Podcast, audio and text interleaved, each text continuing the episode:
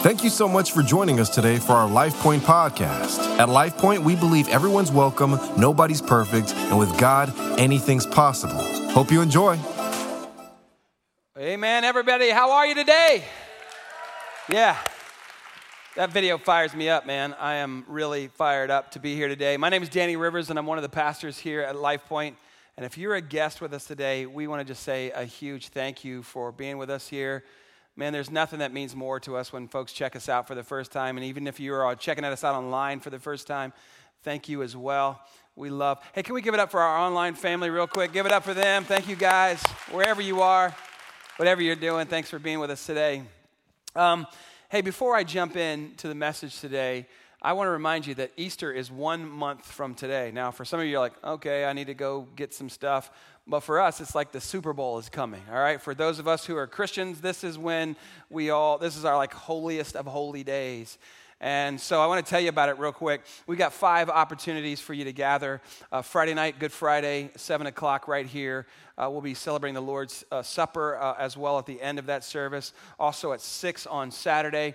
And then the three options that we always have on Sunday. Now, listen to me. If you are, if this is your regular service, the second or the third, those are our two most full services by a long shot. We are trying to keep things spacious and safe as always. That's why your rows are so far apart. Uh, one year ago, we were opening this building, and this place was jammed with human beings in every crevice that we could have. For every service that we had, we were parking people out in the woods back in the. Do y'all remember this? Those of you who are here, literally, we were parking people out in the woods because we didn't have any place to put people. We had folks jammed, like on the, like it was everywhere, and we were like, got to add services, got to make it go. But, but things changed, obviously, and we want to make sure that people are staying safe and, and, and, and are comfortable. Um, so that's why we're doing five gatherings. So those of you uh, who, this is home for you, Life Point's your home, you've been here for a while. If on Easter Sunday you would choose any of the other options, but this one right here, that would be a real favor to us because we want to reach people who are far from God. And I think a lot of them are going to show up on Sunday, that Sunday, Easter Sunday, and we want to see God do crazy good stuff in their lives. Amen, everybody? All right, so we're in between series. And the other night I was laying awake, middle of the night. I do that often. The older I get, the more often I do it. Can I get a witness, somebody? And I was like, Lord, what do you want us to say this weekend? And uh, he dropped this message. I preached it about five, six years ago, actually, on this date. Uh, I've made it new, I've, I've, freshened it up, but this is what I felt like I was supposed to talk about. I don't usually grab old sermons and preach them, but when I do, I want to grab one like this. Just, just because I want it to um, help people and inspire people. So I want to start out, we're talking about no other name today, but I want to start out this message by talking about my name. My name is Daniel. Most of you call me Danny. My name is Daniel Troy Rivers. I don't know why my mom named me that, except that she liked the name Troy. That's what she told me. So I'm glad she named me Daniel and not Troy. That's just my opinion. If your name is Troy, it's awesome. It's my middle name too. Um, they told me, you're like, what's wrong with Troy, bro? You want to come at me, man? Um, I, was an oops baby, they said. They were not planning for me, uh, but God apparently was, so here I am. Can I get an amen on that with somebody? Right? Some of you are oops babies too. You know what I'm talking about. They were hoping for a girl. They were going to name Bethany, but instead I came out, so they named me Daniel. It would not have been cool if they'd named me Bethany. Anyways, like we're sticking with that name, right? That's my name. In Hebrew, Daniel means God is my judge, which is ominous, man. I was like, why does it have to be all judgy, mom? Why you give me a name where God is my judge? Nobody feels like, like anyways. Um, my identity's tied up in my name, in that name, not, not in a spiritual sense, but in a literal sense. If, is, is there a rivers here, present, right? I tried to make a joke, a Key and Peele joke earlier. Nobody got it, so I didn't do it this time. My credibility and my reputation are in that name. My authority is in that name, in that when I buy a house or we buy a car, I have to sign my name. Uh, it's the authority to go ahead and make that transaction. That's my name. Rivers. My family will carry that name. My girls will until they're 30 and I release them to be married to somebody of my choosing. Come on, dads, you with me on this? Dads of girls? Uh, my legacy is in that name, right? Daniel Rivers. It's a solid name, I think, I hope, um, but it has limitations. Matter of fact, it has a lot of limitations. Uh, it won't get me everywhere. It won't get me in to see the president. It won't even get me in to see like one of our local councilmen. Come on, y'all. It won't get me backstage to a good concert. It, it won't get me invited to prestigious or exclusive events. it has limitations, and I, I, hate to tell you this, but so does yours, right? Your name does as well. And here's the thing, and sometimes in life, as believers, I can learn to sort of live within the limitations of what my own name can get me, right? And, and, and just settle in for what my own name can produce without realizing that there is another name that is filled with hope and restoration and power that is way beyond my own name. And the way I like to say it, the name of Jesus is on a how never level. You know what I'm saying? Anybody with me on any? Okay. Um, we're talking, of course, about the name of Jesus. And the Bible says there is no other name higher than the name of Jesus. There is no other name greater than the name of Jesus. There is no power on earth greater than the power that is in the name of Jesus. And we are entering into the Easter season. And so I just want to go into it, into this season with a clear picture of who Jesus is and why his name is higher than every other name, and why his name is so revered, and why his name is so powerful, and why today billions of people around this planet are gathered under the banner of the name of Jesus. Why is that? Let's talk about it. Philippians chapter 2, if you have your Bibles, turn with me there. This text is written by Paul to a church in a town called Philippi. And this particular part of the chapter, he's writing to some people who are creating disunity in the church and, and they're causing some chaos. And so he's telling them, and listen, stop that. Here's what I want you to do instead. And he wants to give them an example of what humility looks like. And so he goes to Jesus and he says, In your relationships with one another, have the, say this with me, the same mindset as Christ Jesus, who, being in very nature God, did not consider equality with God something to be used to his own advantage. So, just so you know what this last part means, like if you were a famous person, oftentimes you would probably be tempted to say, Do you know who I am? Can I get that table over there? I know there are people sitting there, but we want to sit there. I'm so and so. And a lot of times you would use your own name, your own fame to your advantage. The police pull you over. Do you know who I am? And sometimes they're like, because of who you are, I'm going to write you a fatter ticket than I was going to. Right?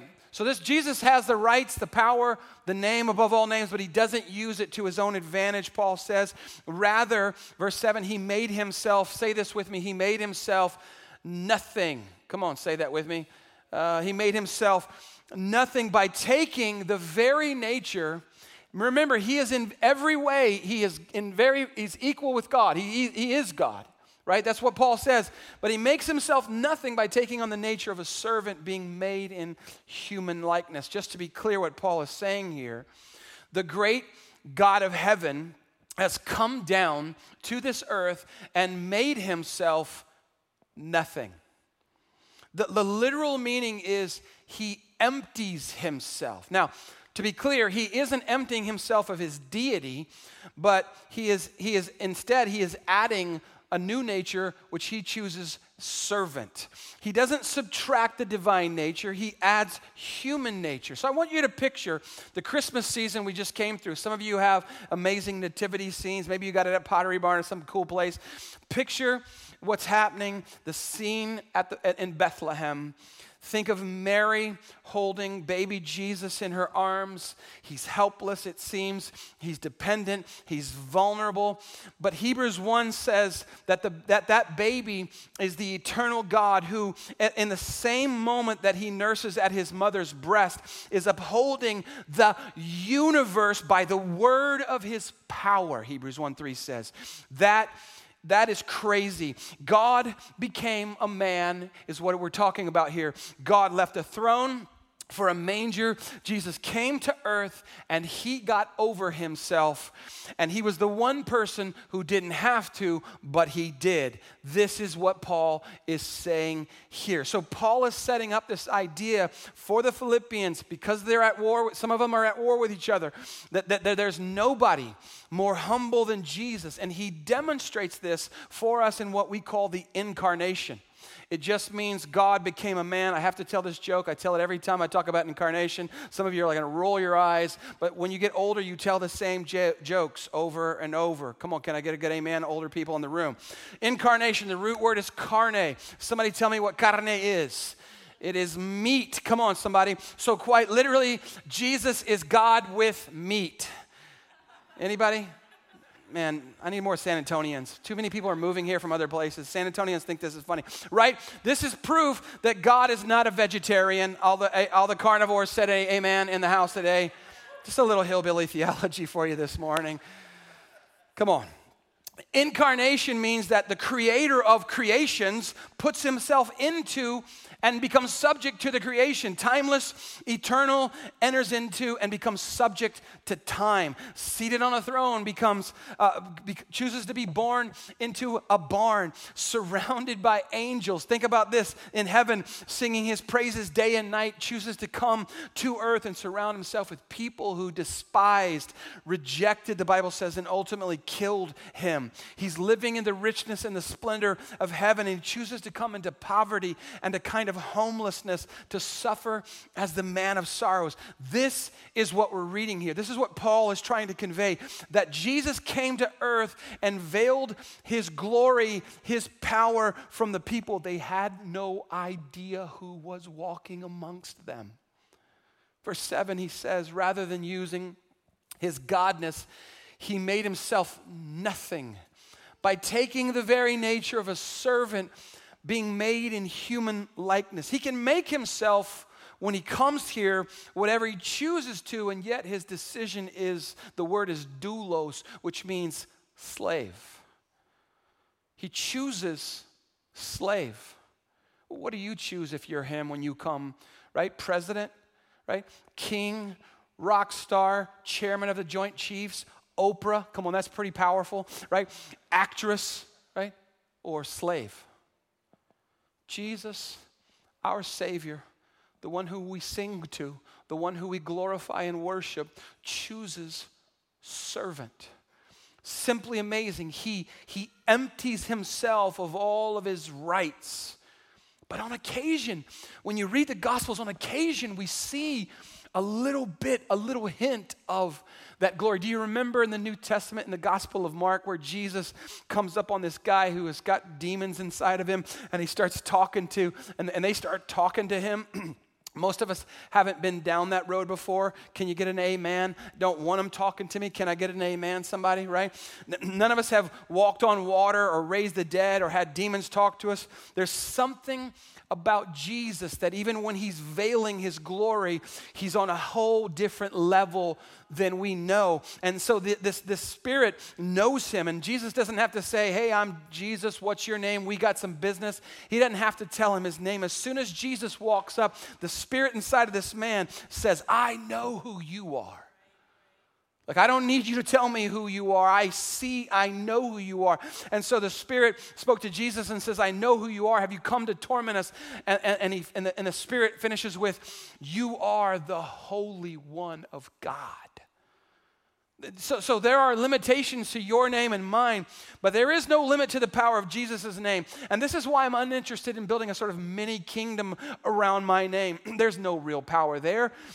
But all the power in heaven and on earth has been given to Jesus. All of the authority has been placed in his hands.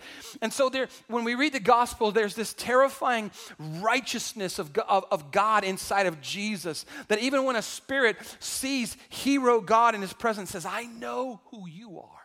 You are the Holy One of God. Am I done right here? Is this over for me right now? And the answer is yes, you're done right now. And the Spirit had to leave because of Jesus and the power in His name.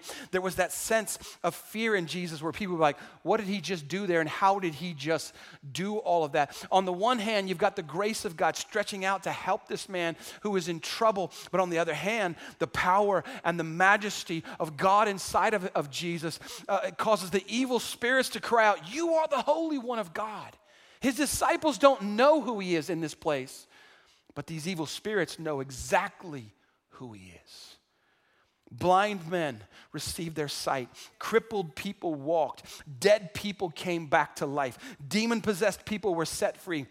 Diseased people were made well, all in the name of Jesus. There is no other name that has this kind of power. And yet, for a, for a time, Paul says, Jesus chose to veil it. And, and look what he goes on to say in verse 8 and being found in appearance as a man, he humbled himself Nobody did this to him. He humbled himself. Uh, John chapter 10 says he, he says, I lay down my life of my own volition. Nobody made me do this. I'm doing it out of my own. I can take my life, I can put it down, I can pick it back up, he says in John 10 18. Right? He humbled himself and he became obedient to death, even the death of a cross. He humbled himself. Who did? God in flesh, magnificent glory made accessible in human form. God came near. Uh, Isaiah says that he's God with us, God in the form of a servant, and not just a servant, but one who was willing to die in the worst possible way, stripped down, naked on a cross in front of all of the masses, a crown of thorns pressed into his forehead. His back has been ripped open. He's had spit, spit in his face. It's dried on his face. He's being scorned, mocked, shamed. He dies the most humble, humiliating death possible. Paul says, even the death on a, look at this, this exclamation point here, cross why does he put that there? It's like it's meant to stop us in our tracks. It's meant us to, to even sort of gasp a little bit. Jesus Christ, the Son of God, dies, and he dies the shameful, horrific death of a cross, even the death on a cross. Any other death. Any other death might retain some semblance of, of dignity and worthiness in the eyes of the ancient Jewish world, but never never crucifixion. If you say about your father or your son, tell me something about your dad, and you, re- you reply, he died fighting in battle for our country. There's honor. E- even in the horrifying reality of death, there's, there's a kind of triumph, there's a kind of glory to have gone out that way. But to say even the death of a cross is like saying in our day, my, my son died of lethal injection. Everybody knows what that means. He was a criminal, and he was the worst kind of criminal. This is what is implicit in the phrase, even the death of a cross. To, to, the Jewish mind, this is inconceivable because of Deuteronomy 21, and it says, Cursed is everyone who hangs upon the tree. Cursed is anyone who dies the way Jesus does. So every shred Every last shred of dignity is torn from him, even the death of a cross. Go, go backwards with me for a moment now. Picture the scene in the garden. He tells Peter, James, John, Would you pray with me? Would you come and pray with me? And they, he leaves them just off a little ways. He's in the Garden of Gethsemane. He's crying out to his father, Father, if it is possible, let this cup pass from me. So, so great is his desire to not have to go through what lies ahead that the word says he prayed with such a fervency that sweat like great drops of blood appear on his forehead. As the weight of what was about to happen to him is unfolding, and not just the pain and the shame of the cross, he was willing to do that, but literally the stored up cup of God's wrath for all the sins of humanity is about to be poured out upon Jesus, and he knows this. All of our sins Every sin for all of humanity, both past, present, and future, is about to be poured out upon Jesus. And we forget that Jesus is here asking his Father, please don't pour your cup of wrath out on me. Please spare me this kind of death. But Paul says in Romans 8:32, he who did not spare his own son. The, the Father cannot spare him. God spares Isaac from the knife in Abraham's hand, but he will not spare Jesus, his only son, from an agonizing death on the cross. Why? Why won't he do this? Because of his great love for you and for me, and because somebody has to pay the price for our redemption, for our salvation.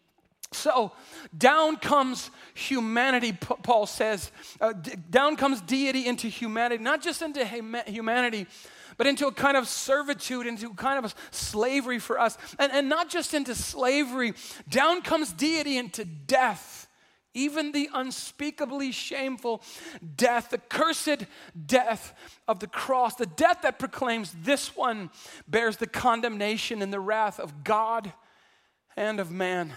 Down comes deity into the death of the cross. Do, do you know what this means? To you and for me. Do you know what it means for us? It means that there are no depths deeper than the abyss of the cross, enduring unimaginable agony of body, the, the rejection of his own people, his own followers, the silence of his own father, the full weight of, of our sins upon his shoulder, the, the white hot fury of, of heaven's justice because of our rebellion. All of this is pressing down on him. And Jesus plumbs the depths of pain and humiliation and abandonment and rejection and grief. He goes all the way down to the very bottom. There may be realms of regions of loss and suffering and sorrow and grief and pain in your heart right now that is so profound that you, you can barely acknowledge them as you try to just keep your head above water. Maybe for something that's happened over the last few weeks or months or this last year. Pa- pain so deep that you feel no one could possibly understand. Maybe except for Jesus.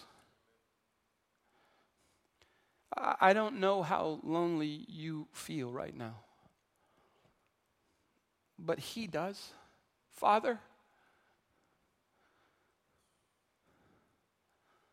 why have you forsaken me?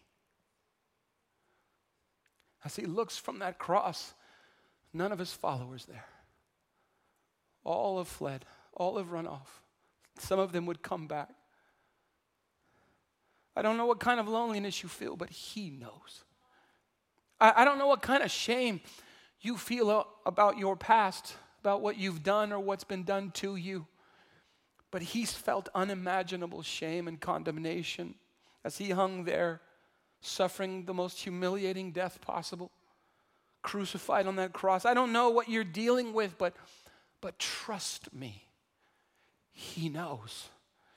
He knows because he's been there. This is love. This is what Paul is saying to you. How much more could God love than that? How much more could the Father love me that he gave and he did not spare his own son for me? He handed him over to this horrific death so that when you're going into this Easter season and you remember the cross is the unspeakable, indescribable proof that God is for you and that God loves you more than you could possibly imagine. And listen, I know because I've had all the same excuses. It has nothing to do with your worthiness or your goodness. Paul says in other places that God foreknew you, which means that He knew you long before you were ever born. And you know what that means? Is that means I can be secure in the love of the Father because it existed before I ever failed Him. It was out of the love that He saved me, even when I was at my worst, Romans 5 says. You're secure in His love because he, His love rested upon you before the foundation of the world, Ephesians 2 says. Before and in full view of all of my failures, God put His love upon me. He made a decision long ages ago that I was worth it, that you were worth it. He did not spare his only son. That's how much he loves you. And Romans 8 says, and nothing can separate you from that love. John 3 says, For God so loved the world that he gave his only begotten Son, that whoever believes in him should not perish but will have, what, what is it? Everlasting life. For your sake and for mine, he came all the way down to the deepest, deepest depths. And but, but Paul is not done here in Philippians 2 because he didn't stay on that cross. Can I get an amen from somebody? And he didn't stay in that tomb. Can I get another good amen, somebody? And he, he, he isn't still humbled and a kind of servant for our sakes. He's already run that race. And because he ran that race, Paul is now going to say that his humiliation has given way to his glorification and his exaltation because it says here that therefore, in light of what what Jesus, what I just described to you, God exalted him to the highest place and gave him the name that is above every other name. So God exalted him when doubting Thomas in the upper room, seeing the marks and, and the nail prints in his hands and feet and his wounds in his sides, bows low on his knees and says, my Lord and my God. God highly exalted him when before the eyes of his disciples he ascended into glory. And there he sits now. There he sits now, exalted above every name, enthroned as King of kings and Lord of lords. And he will remain reigning because Isaiah says, of the increase of his government there will be no end. It's always increasing. It's always getting larger. That at the name of Jesus, every knee should bow in heaven and on earth and under the earth, and every tongue, acknowledge that Jesus Christ is Lord to the glory of God the Father. He rose and now he reigns for all times over all people. Matthew 25 describes what, what is happening here. Says, when all of humanity, Jesus is describing this from Adam until the day, that day finally, this day finally happens, when everyone is, this, is assembled around the throne of God and of the Lamb. There is this vast multitude filling the whole limits of, of our horizon. And, and Jesus says there's a great division that will be made the sheep and the goats, two, two groups of humanity, the wheat from the chaff. There, there are those who refused in their lifetime to bow their, their lives to Jesus, those who rebelled and lived as they were their own king, their own kind of God, and they would not trust his gospel of grace.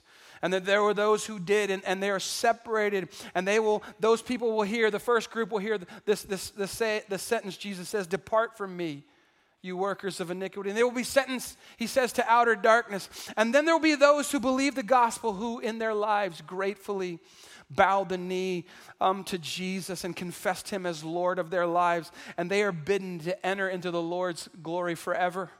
But before all of this happens, before this great division is made from the throne, a loud voice cries out from somewhere. The name of Jesus is spoken out.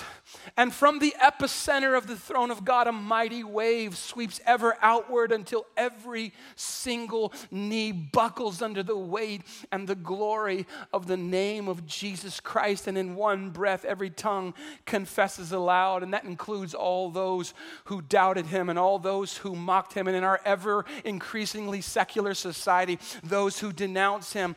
Every one of those people will buckle at the name of Jesus and they will go to their knees and they will cry out that you are Lord to, to the glory of God the Father. Every person who loved him will confess his majesty, his power, his lordship. He is and he will be highly exalted, Paul says. And today, were you and I to see Jesus as he is, we would see him exalted in glory we would see him as John the Revelator sees him in the book of Revelation, seated upon a throne, ruling over angels and demons and men and women and the young and the old and the rich and the poor and the brown and the black and the white and the foolish and the simple, over high and over everybody who's low. We would see him exalted, lifted up. And I want to see, I want you to see the exaltation that, that Paul is describing the way John saw it. He gives us a glimpse into what's happening right now in heaven. Chapter 4, we read about that throne that I just described to you. Chapter 5 is where we're coming in. We see a dilemma. John says, And I saw You guys all right so far? I saw in the right hand of him who sat on the throne a scroll with writing on both sides, and it was sealed with seven seals. And I saw a mighty angel proclaiming in a loud voice, Who is worthy to break the seals and open the scroll? But no one in heaven or on earth or under the earth could open the scrolls or even look inside of it. And this is a problem John knows. The next verse says, and John says, I wept. And I wept because nobody was worthy. Because in the scrolls is the unfolding of the end of the age. It's the climax of, of God's redemptive salvation plan. And, and it's the way He's going to banish Satan into hell forever and lift us up to a place where there are no more tears, y'all. There is no more sorrow. Nobody's ever going to die. No more sickness. No more pain. No more suffering. And it's in the scroll. But nobody can open it. John is weeping because there's a story hidden, but nobody can open the story. There, there's a victory coming, but nobody can unlock the victory. And then John describes that there was a pause in heaven, and then someone steps forward, it says. And we see that happen in verse 6. And he says, I saw a lamb looking as if it had been slain. This is Jesus, by the way. And he takes the scroll. And when he does, when he takes the scroll, everyone present goes face down before the majesty and the glory of Jesus. The angels bow down. The elders fall down. The living creatures fall down. And they begin to sing a new song. And here's what they're singing Who is worthy to break? You are worthy to take the scroll, to open its seals, because you were. This is why Jesus is worthy, because you were slain. And with your blood that was poured out on the cross, you purchased men for God from every tribe and language and people and nation, and you have made them to be a kingdom and priests to serve our God. Revelation 8 and 1 says that there will be 30 minutes of silence in heaven, but nobody really knows why. Nobody knows for sure, but but based on the text, I'd love to just use my imagination. Maybe this is a possibility. I have to think that when we are gathered there, the bride of Christ, when we get our first glimpse of Jesus, the one who died for us, the one who purchased our salvation, who took on the cup of God's wrath for us, when, when we see him, the, the greatness of our God, the one our even without realizing it, that our souls have longed to see. Because God placed eternity in our hearts in Ecclesiastes, we learn this. He placed this, this longing for, for God in our hearts. When we see Him for the first time, we are left with nothing to say. We are stunned into silence.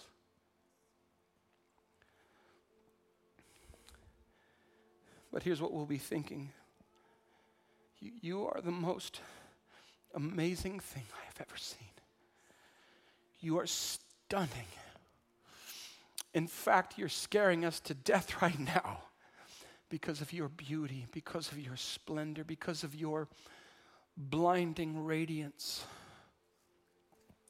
Do you realize that heaven is lit up completely by the face of Jesus? That's how bright He is. Pure radiance, His pure radiance is all the light we'll ever need there. There is no hint of darkness, nothing less than the beauty and the radiance of God. And maybe we stand there for 30 minutes, mouths dropped to the floor. As we look around and we see what John saw this city, streets of gold jasper walls. The city, 1,500 miles tall, 1,500 miles wide, 1,500 miles deep, a river of crystal we see this and you start to feel the tension rise. You can feel that palpably. But then, when our eyes fix on the object of our affection, the Lamb of God, when we find our collective voices, there's going to be a shout, John says, like the world has never heard before. Voices raised in unison, the largest choir assembled in human history, all singing a new song to Jesus Christ, lifting an anthem of worship to the only one who is worthy. And nobody's sitting with arms crossed and, and skeptical, and nobody's looking at anybody like you've lost your mind right now. Everybody is on their knees, just full on arms lifted high, crying out, Holy! Holy, holy is the Lord God Almighty. And John describes it for us in verse 11. Then I looked and I heard the voice of many angels, numbering thousands upon thousands and 10,000 times 10,000s. They encircled the throne and the living creatures and the elders, and I heard every creature in heaven, on earth, and under the earth, and on the sea, and all of it is in them singing are you catching what's happening right here? This is a crowd like nobody's ever seen in all of human history. We've never heard anything like this. This is beyond history. There's never been a sound like this. And they finished the song To him who is worthy or who sits on the throne, and to the Lamb be praise and honor and glory and power forever and forever.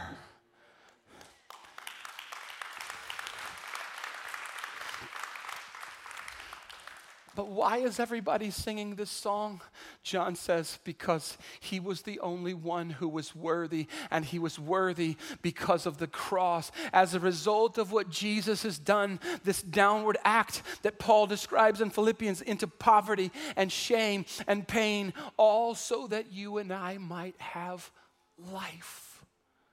Because of that, God has exalted him and given him a name above every other name. All of heaven uh, and every person and tribe and language and people group is singing the song that David prophesies about in Psalm 96 because there is nobody like Jesus. There is no other name above Jesus' name. There's no power like the power that is in the name of Jesus. Demons tremble at the sound of the name of Jesus. If you're ever just fearful and afraid, you just say the name of Jesus and watch what happens in your heart and in your life. There is deliverance for whatever might encircle you or enslave you in the name of Jesus. There's salvation in the name of Jesus and in the name of Jesus. Listen to me alone. I don't care what our secular culture says, I don't care what, what, what is being told to us. There is only one way to God, and that is through the name of Jesus. Salvation is found in no other name than the name of Jesus. Amen, somebody.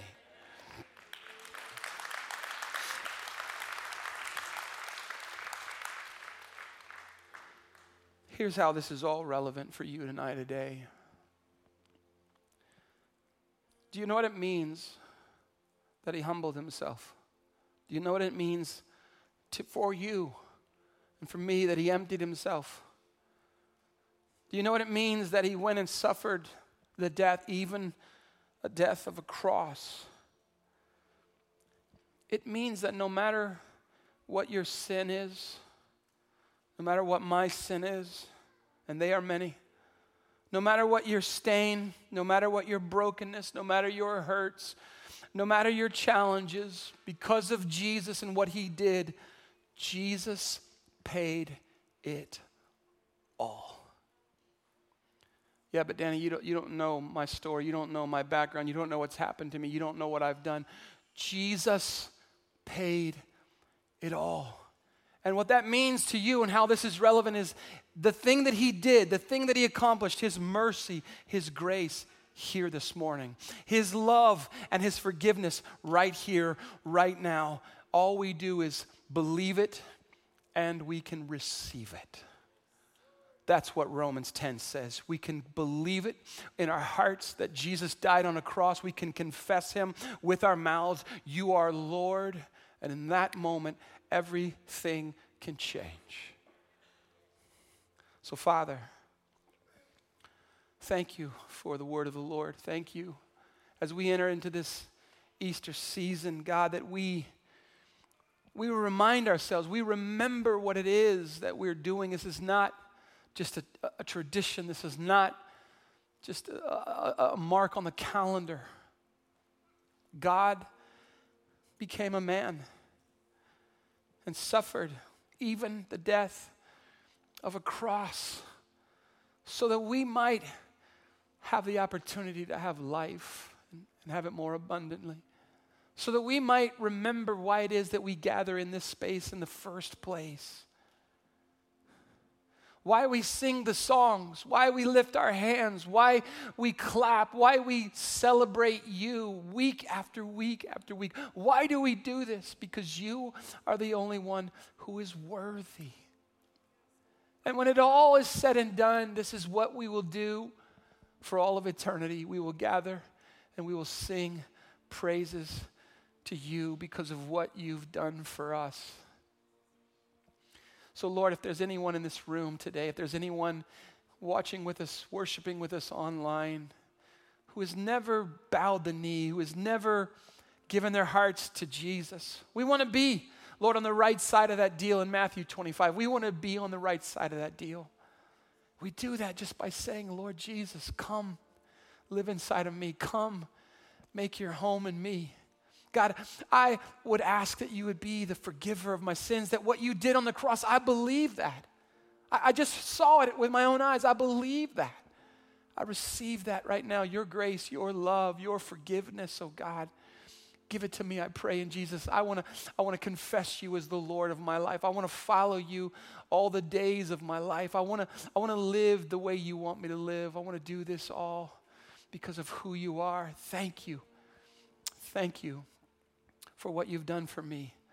In Jesus' mighty name, amen. Can we give the Lord a big hand clap, would you?